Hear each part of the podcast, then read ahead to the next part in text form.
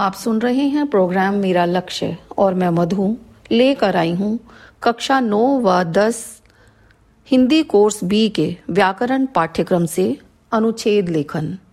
अनुच्छेद लिखते समय सीमित शब्दों में एक विषय से संबद्ध विचारों अथवा भावों को प्रस्तुत किया जाता है। अनुच्छेद लेखन की कुछ विशेषताएं होती हैं, जैसे यह निबंध का सार नहीं है, यह अपने आप में पूर्ण होता है।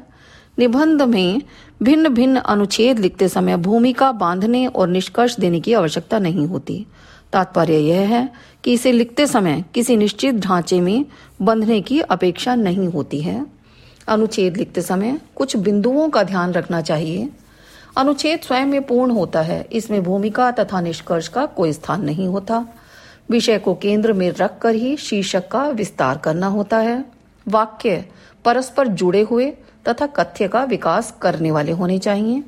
अनुच्छेद में स्पष्टता और सजीवता लाने के लिए संगति तथा एकाग्रता आवश्यक है।